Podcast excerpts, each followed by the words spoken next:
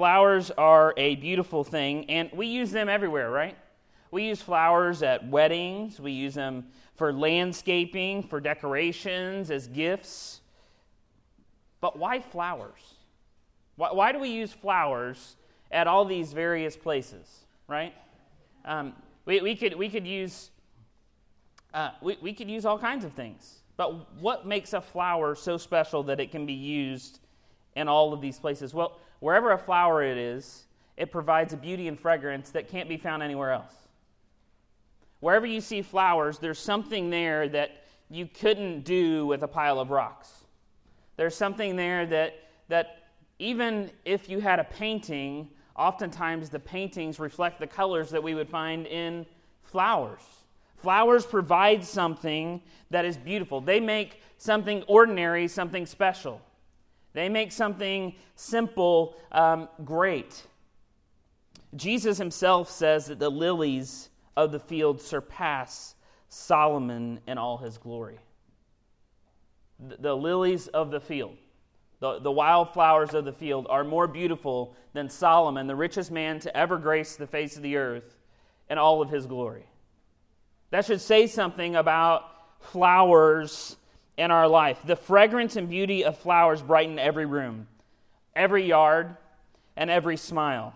Even so, God has blessed us with women who, by God's design, glorify God through their inward beauty and fragrance of submission. While it could be tempting to merely worship the beauty of created things, I think the passage this morning is going to call us to worship God for the blessings He's given us in our lives. Proverbs 31, I read this to you earlier, says, Charm is deceitful, beauty is vain but a woman, a woman who fears the Lord is to be praised. Give her of the fruit of her hands, and let her works praise her in the gates. In other words, this morning, I'm going to ask you to stop and smell the roses. Not because the roses, in and of themselves, are so praiseworthy, but because they bring glory and honor to God. You see, there's a temptation with a service like today. Like today, there's a temptation on my part to, to make the sermon about how, um, how great women are. And I think women are great, but women are only so great as they reflect the character that God has given them to reflect. And it's those things that we should find praiseworthy. The other temptation, and I've been to many uh, uh, services like this, would be to make Mother's Day an opportunity to tell mothers how to be mothers. I, don't think any of you want me to do that today, right? That's not why you came, right? And you dressed up and you, you brought your family. You didn't want me to come and, and give husbands an opportunity to elbow and, uh, and everything else. No, that's not why we come. Instead, I want today to be an opportunity for us to see the beautiful place that God has given the women in our lives and to celebrate the grace that is expressed in the uniqueness of womanhood. Now, we're going to be looking at chapter 3, verses 1 through 7, but I can't start there. That's what we're going to be looking at, but I can't start there. And the reason I can't start there is chapter 3, verses 1 through 7, it comes out of chapter 2 of verses 11 and 12. Chapter 2, verses 11 and 12 is this summary of what's going to happen in the, in the following passages. It says, Beloved, I urge you as sojourners and exiles to abstain from the passions of the flesh, which wage war against your soul. Keep your conduct among the Gentiles honorable, so that when they speak against you as evildoers, they may see your good deeds and glorify God on the day of visitation. Peter's concern was that even if Christians found themselves in the worst places of suffering, they would honor God and bring Him glory. Now, into that, he begins talking about marriage. Into this idea of suffering, Peter inserts marriage passage. Okay, okay, and some of you, the irony is starting to click here. Right? Uh, as perfect as all of our marriages are, you probably don't recognize how this fits, right? Because we all have perfect marriages, so our marriage never feels like suffering. Uh, but Peter understood that even in marriage, it was possible to have difficulty and suffering. And so today he paints a picture of a godly woman which causes men to glorify God even if they are disobedient to God's word. And so that's the context we find that. So with that in mind, I'm going to ask you to read with me or um, follow along with me as I read 1 Peter chapter 3 verses 1 through 7. And as I read this, don't stone me until after it's over. All right. Likewise, wives be submissive to your own husbands, so that even if some of uh, some do not obey the word, they might be won without a word by the conduct of their wives, when they see your respectful and pure conduct. Do not let your adorning be external, the braiding of hair, the wearing of gold, and putting on of clothing, but let your adorning be the hidden person of the heart, with the imperishable beauty of a gentle and quiet spirit, which in God's sight is very precious. For this is how the holy women who hoped in God used to adorn themselves by submitting to their husbands, as Sarah obeyed Abraham, calling him Lord. And you are her children if you do good and do not fear anything that is frightening.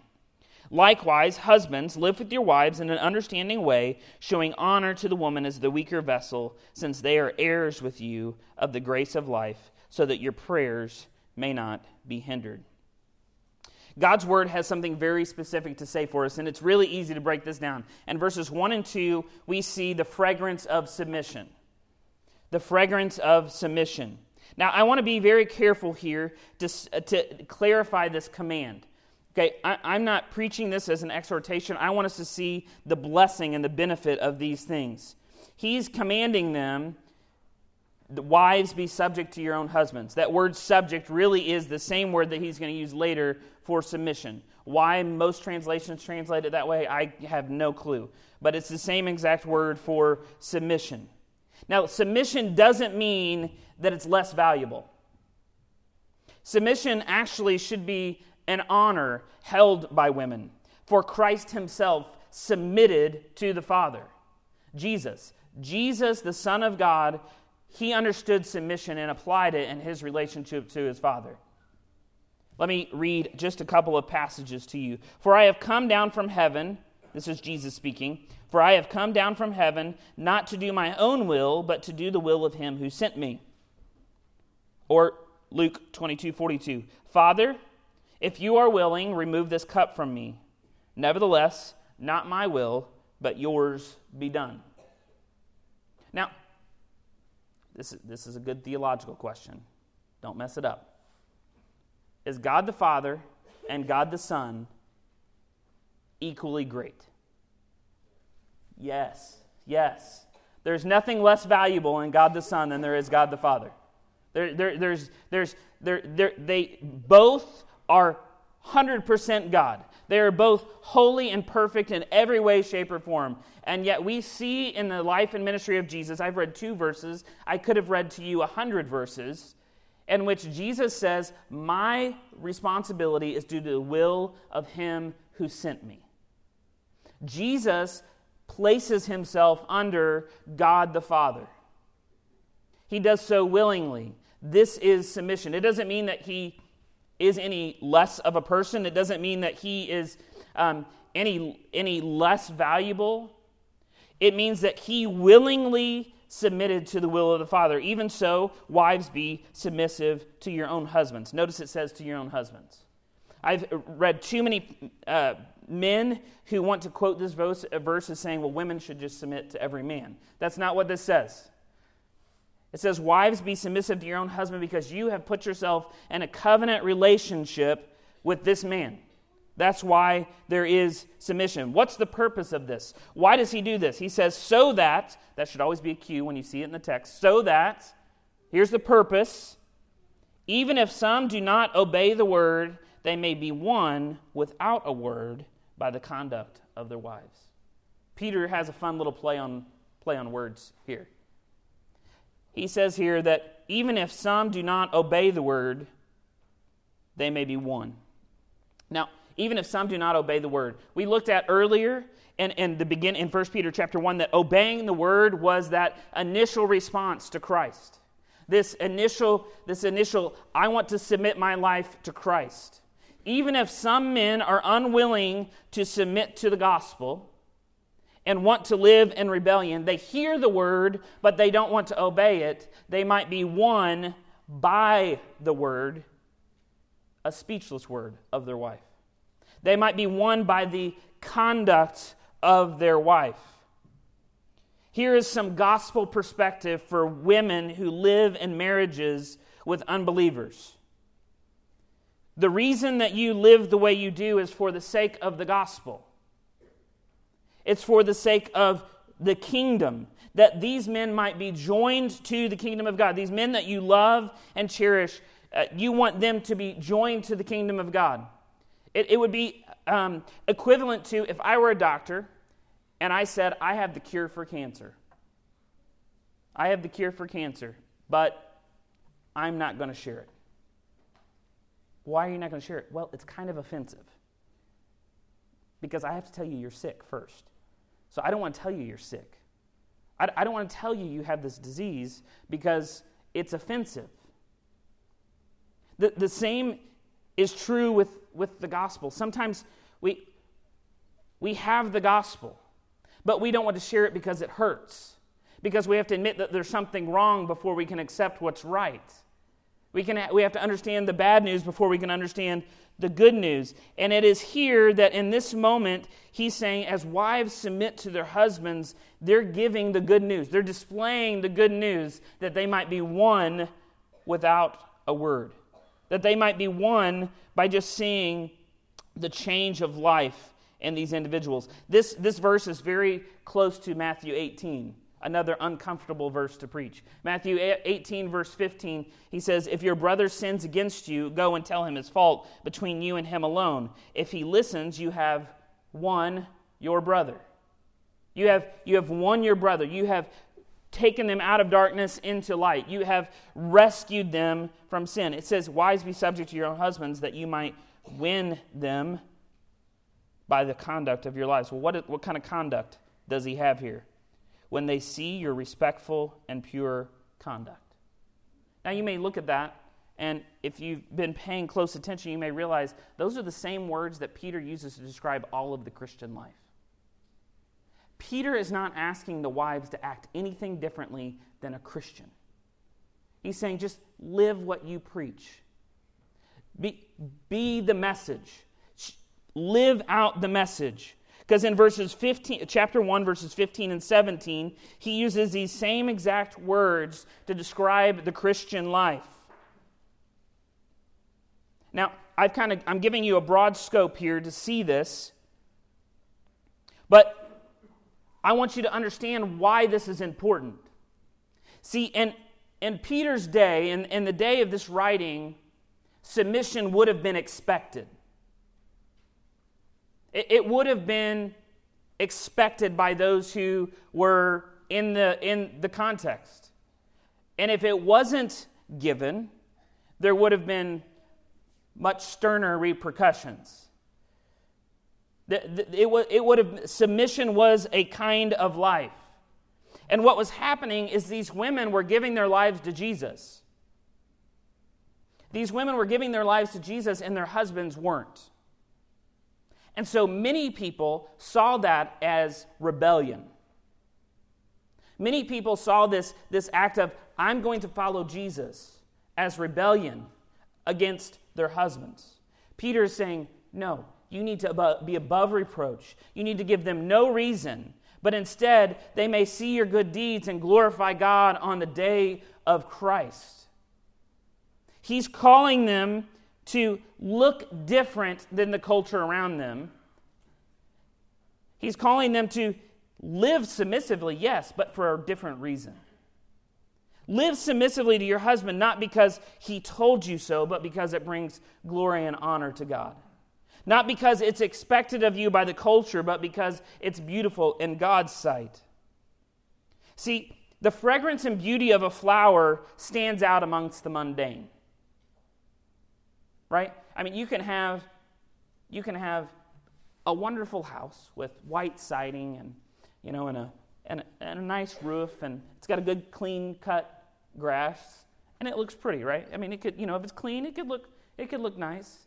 But now you, you, go you go to the Scots and you get a bunch of flowers and you go plant them in front of that house and they start to bloom in the spring and you have you have the lilies and you have and you have the tulips coming up and you have these big lilac bushes and what what what begins to happen as these plants begin to come out well they begin to stand out right they begin to make the house look all the more beautiful this is what Peter is asking them to do. He's asking them to have a pleasant aroma, a pleasant beauty standing out amongst all the other li- uh, amongst all the other individuals.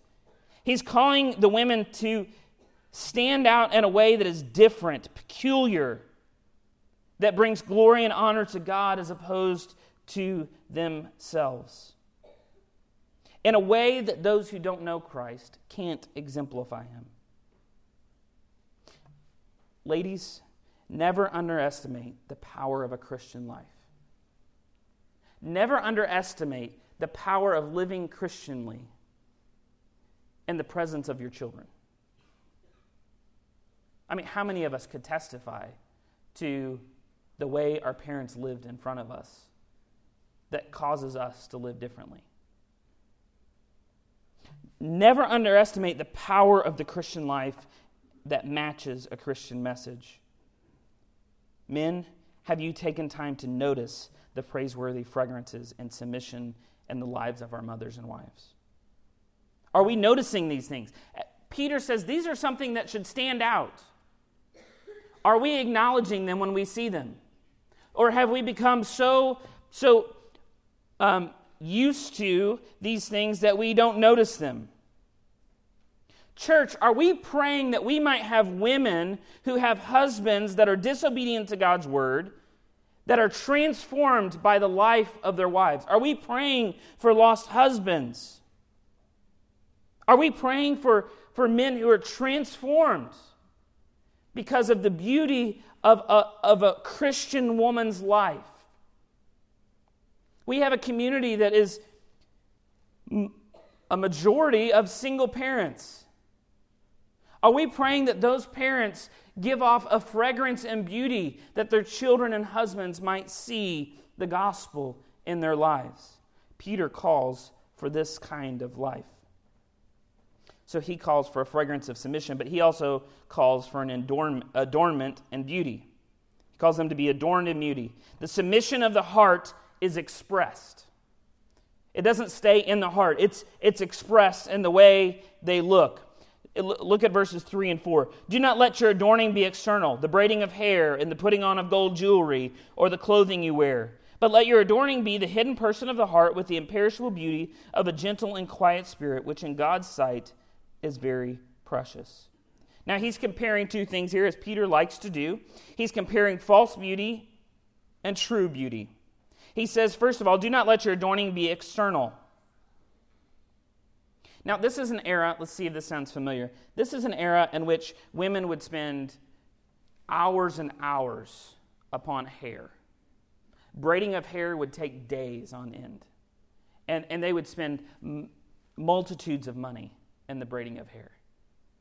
Now, for us, that seems kind of silly, right? Because, you know, we're, you know, we're thinking, how hard is this, right? But for them, they, they would spend hours, not and intricate details doing these things. And they would adorn themselves in this, in this way. They would spend countless amounts of money on jewelry and clothing so that they might stand out amongst the other women, so that they might be noticed. As we look and see how much money and time they spent, we understand that it had a particular value, right? Because you know how much you value something by how much time and money you're willing to spend on it, right? So they, they obviously felt as though these external things had value. My question is how many times do you have to have your hair done and redone before you realize that it's not, it's not going to last?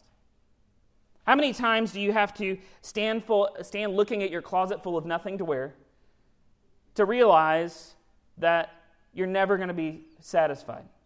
How many times do, do we have to see jewelry? Uh, just, I mean, when you go to the mall, it's overwhelming when you walk by a jewelry store, right? I mean, there's just, uh, to realize that none of this is going to last. The clothes are going to get stained or they're going to wear out. The jewelry is, is going to, to fade. It won't be as nice as it once was. The, the hair is going to become undone. These are all temporal things. They won't last. But notice what he says there's an alternative.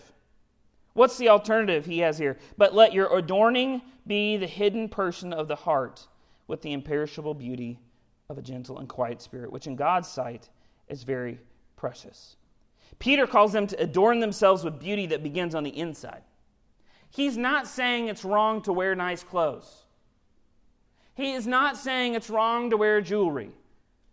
Or, or as some, some uh, denominations would say, he's saying it's wrong to braid hair. That's not what he's saying. What he is saying is, what is the most important thing? The way you look on the outside or the way you live on the inside? This is imperishable, one of Peter's favorite words. This beauty that is on the inside is something that will remain. It's something that we remember. I, can, I'll just use my grandmother as an example. My grandmother is no longer with us. And she, at one time, thought she had beautiful clothes and jewelry, and all the while I'm thinking, what are you wearing? The only thing I remember thinking about her jewelry is, wow, that's way too much. But I could sit here and tell you story after story of the gospel that changed her life. I am who I am today because of her being affected by the gospel and sharing the gospel with me. She led me to Christ because of the gospel that had impacted her heart she could adorn herself with all kinds of things. She could go have her hair done every week. And none of that matters to me. What matters to me is that she adorned herself with the truth of God's word that impacted my heart. Something that is imperishable, that I pray will impact my children's heart and their children's heart and their children's heart. Something that will last, something that is imperishable, something that goes beyond this life. It's not wrong to dress nice. It is wrong to dress nice at the expense of the gospel. That that would become more valuable to you than the imperishable beauty of the gospel applied. Thus he says that they are to adorn themselves with the imperishable of a gentle and quiet spirit. Now, I hesitate to use this passage. It's probably not a very popular passage, but it helps us to understand the context. In Proverbs 21 9, it says, It's better to live on the corner of a rooftop than in a house with a nagging wife. that would have been very true. That, that proverb is written not because it was obscurity, but because it was regularity. It was the regular, it was the norm. And, and I share that with you because he's contrasting that with the, the one who adorns themselves with a gentle and quiet spirit. This doesn't mean mousy. Look at Esther. Would anybody describe her as mousy? She could have been killed for approaching the king, even though he was her husband. And yet she enters the throne room and finds favor in his eyes and saves all of the people of Israel. But yet she would be described as a woman of old who was submissive it doesn't mean mousy. It's the attitude of the heart which seeks to not be abrasive, which seeks to not be nagging, but yet speak the truth with clarity and kindness. Why would they do this? Because it's precious in God's sight. Notice the difference here in these two passages. You have the one who adorns themselves externally. What are they looking for? Outward attention. And you have the one who adorns themselves and the inward heart. And who is that precious to? The creator of the universe. He's saying, adorn yourself with what's most important. Adorn yourself with inward beauty. We all know the value of inward beauty, whether we say it or not. I, if you were to go out and buy a car today, I don't know if dealerships are open on Mother's Day or not. Um, if not, th- that'd be a great gift, guys. Um, uh, so, uh, if you go out and buy a car today, and, and you went up, and man, it could be the nicest looking car you've ever seen. Man, there was not a not a dent, not a scratch, not a not a nick on the car. Beautiful shine. The inside is armor all, not a speck of dust. Beautiful interior. Man, you could you could look at that thing and be like, this is this is the, this is a great car, until you turn the key, and it starts sputtering. It, it, it, it doesn't work. You go to go down the highway and the brakes don't work. We don't want just the outward beauty, right? We want a, we want a car that is, that is going to run, that has something of, of value to it. We want, we want something that is, that is not just pretty on the outside, but is, but it's nice from the inside out. Even so, we want to acknowledge women and mothers who are adorning themselves on the inside, and that comes out in their lives men in the room, what is the most dreaded question you have from your wives? Most dreaded question. It's in the morning. You're ready. You walk in the bedroom and they say, How do I look? Right? I have a trick for you this next week. The moment they say, How do I look? acknowledge her inward beauty. Acknowledge what truly matters to her. Acknowledge what matters to God. It's called avoiding the question, yes. Uh, but acknowledge what truly matters to God. Look for opportunities to praise her for the eternal qualities that you see in her life, the things that are pleasing in God's sight. Use that as an opportunity to remind you that every day I need to be acknowledging the grace that God has given me and God fearing women. We, don't, we should not we should not celebrate women who spend more time doing their hair than they do in God's Word. We should celebrate those women who spend more time on their knees praying for the lost than they do caring about them, uh, their own selves. We should celebrate those who, who love their children even in spite of them. We should celebrate those who want nothing more than for the gospel to ring out. We want to celebrate the imperishable. So, women, you all, you all know the value of these things. I'm not, I'm not telling you to do these things. I want you to see how these things are working out in God's word to bring Him glory. And all of this is nothing new. It's nothing new.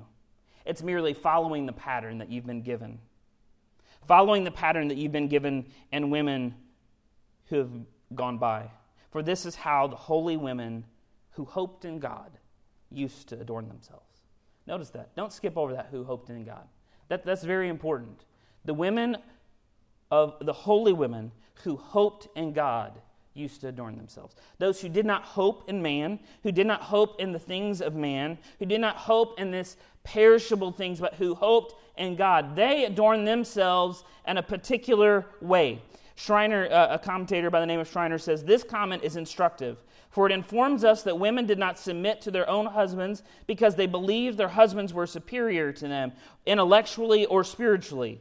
They submitted to their husbands because they were confident that God would reward all those who put their trust in Him alone. They didn't do it because they thought their husbands were better than they were. They did it because they thought God was better than they were.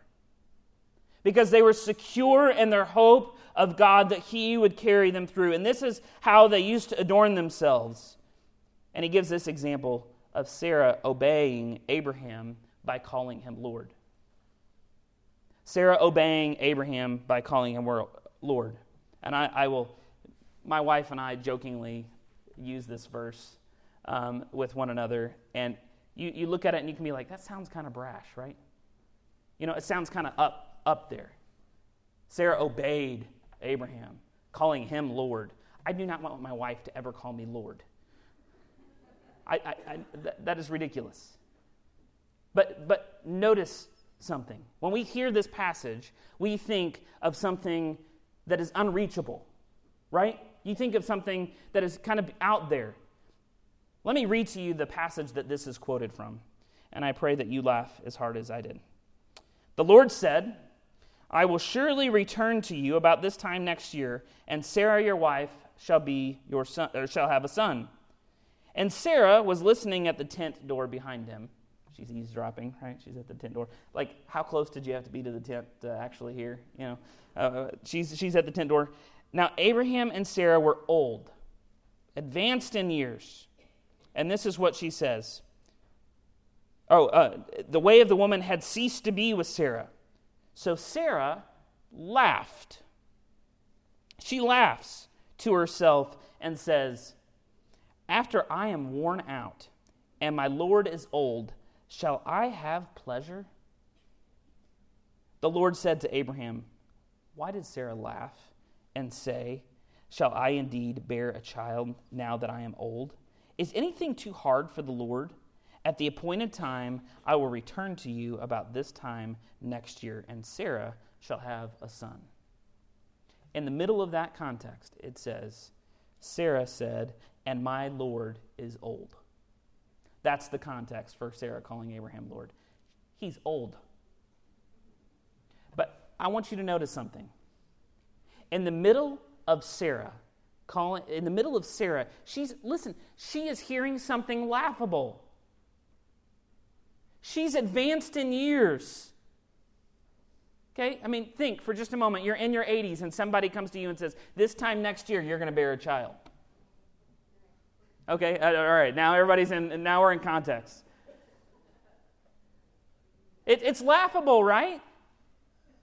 Sarah can't believe what she's hearing that she's going to bear a child and that her old husband is going to be the one that gets her pregnant. how, how is this going to happen? She can't believe this. And yet, in the midst of this crazy circumstance, she still has the respect of her husband in mind. Women, when you hear these passages of Sarah calling Abraham Lord, this is not some out there passage. This is when your husband gets the idea that he's going to build something that you know he physically can't do anymore and you're patient with him and you, and you care for him and you try to quietly remind him. And, and you, it, this is not some out there thing. This is a pattern set before us of reality. We can remain respectful even when we don't agree, even when it seems crazy. Abraham was following God and believing this would happen, and she was going to follow him. That is a biblical picture of a holy woman who hoped in God. And you are her children if you do good and do not fear anything that is frightening. What are you going to fear? The stupid things your husband may do? God is bigger than the worst that we can do. He's bigger than any of that. He, he's, he's bigger and can care for us in ways that we can't imagine. Sarah was the recipient of the covenant promised to Abraham, and she bore a child in a very unexpected way. This is the power of modeled behavior. Women who are modeling godliness for other women and younger women, that is, that is the model for holiness. Women who are speaking into the lives, older women who are speaking into the lives of younger women or what I would prefer, mature, godly maturity women speaking into the lives of those who still need maturity. That is the pattern that we have for us in this passage. Men, encourage your wives, mothers, and sisters in Christ to seek mentors and to mentor fellow women. This is the pattern of godliness. Now, I'm going to try to real quickly go over this last passage, and it's not just because it's about men. Um, but notice what it says here. It says, Likewise, husbands, live with your wives in an understanding way, showing honor to the woman as the weaker vessel, since they are heirs with you of the grace of life, so that your prayers may not be hindered. Peter return, turns his exhortation from men or from women to men, calling men to live with them in a way of knowledge and honoring them. While it may bring God the honor to see a submissive wife, it is not the role of the man to enforce it. Biblical submission is voluntary. Rather, men are to acknowledge the beauty when they see it and handle these flowers with care. I want you to notice four things that he tells men about how they should handle their wives. They should handle their wives with knowledge. Live with your wives in an understanding way. Men, how well do you know your wives? How well do you know your wife? How well do we know our mothers? Children, how well do you know your mother? Do you know what they enjoy? Do you know what they, what they love? Do you know their, who they are and, and how they live? My wife will jokingly make fun of me at times because there was a time in our marriage when I'm like, I feel like I don't even know my wife. And so we went on a date, just the two of us. And when we got there, I pulled out my notepad full of questions that I wanted to ask her. And you know what? I still to this day have a running journal about who my wife is. Because, well, let's be honest, women change their minds sometimes. So I got to try to keep up. But secondly, I can't remember everything. You know what? As a man, I would take notes about anything else. How I fixed my car. You know, I would jot down, try to jot down things and remember things so that I didn't put it back together wrong. All right? I, I, we, we would we take notes about everything else. Why not get to know our wives? Now, that's the nerdy option. You don't have to go that far. But live with your wives in an understanding way, in a way of knowledge. Seek to know who they are. Secondly, he says to handle them with care. Show honor to the women as the weaker vessel. Notice, he doesn't necessarily say that they are the weaker vessel. He says, as the weaker vessel. As the weaker vessel. In other words, how do you handle something that is fragile? How do you handle something that's fragile? You handle it with care. You handle it because you don't want to break you don't want to break it.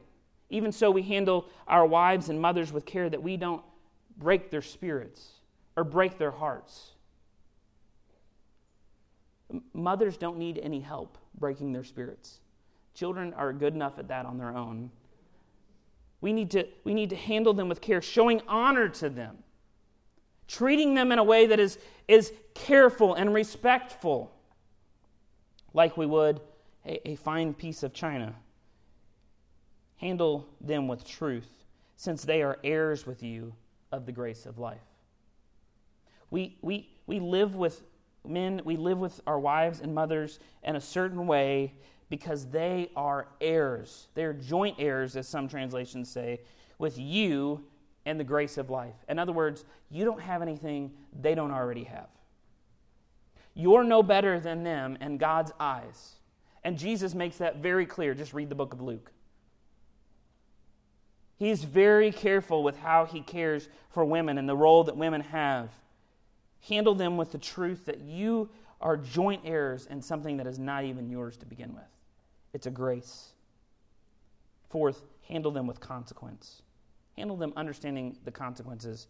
What happens when we don't treat our wives and mothers the way we ought? So that your prayers may not be hindered.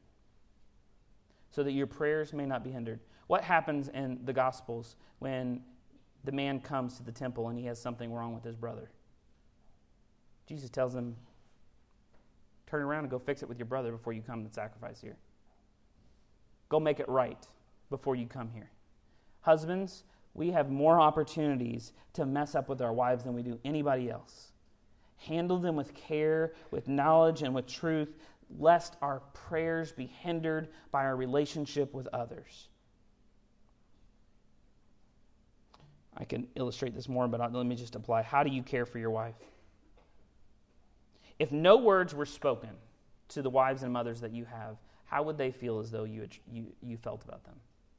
How do you think they would, you, they would say you felt about them if no words could be spoken? If you could never say, I love you, how do you think they would uh, feel? Do you show your expression? Do you, do you speak those things to them? What are you telling your wives by your actions, not just on this one day? There's more here than can be applied in one moment, but I pray that this provides us an opportunity to consider and to think about how you are honoring Christ by the way you honor the women in your lives. Let me pray for us.